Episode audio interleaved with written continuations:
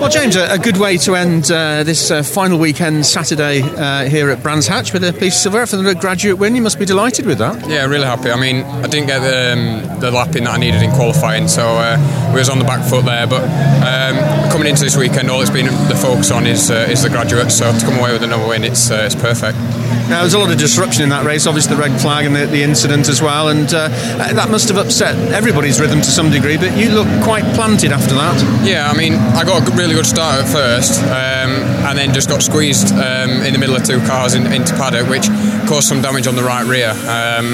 Which I was a bit worried about, but when I managed to just get in the lead of the uh, of the graduates uh, when, they, when the proper race started, um, it was then a case of just, just managing the gap and, uh, and nursing the car back because it was getting worse and worse as the race went on. So. Uh, so now it was just a case getting it back and hitting every apex, not running wide, and uh, bringing it home in one piece. So your eighth Graduate Cup win. Um, there's quite a few of those those trophies on the shelf at home now. That must mean a lot to you. Yeah, it does. Um, I mean, coming into the first season, it's uh, yeah, it's it's the, the cup that you want to go for. Um, we've had a bit of bad luck earlier on in the year, which has uh, has, ruined it really for us. But uh, but no, we're, we're still here. We're still in with a fighting chance. So hopefully we can take it home at the end of the weekend the Renault Clio Cup is, is proving to be a, a, a tough championship, a hard fought championship, but a great proving ground for the good drivers who come through and have shown a lot of talent and a lot of uh, potential. You put yourself, I think a lot of people would put you in that bracket.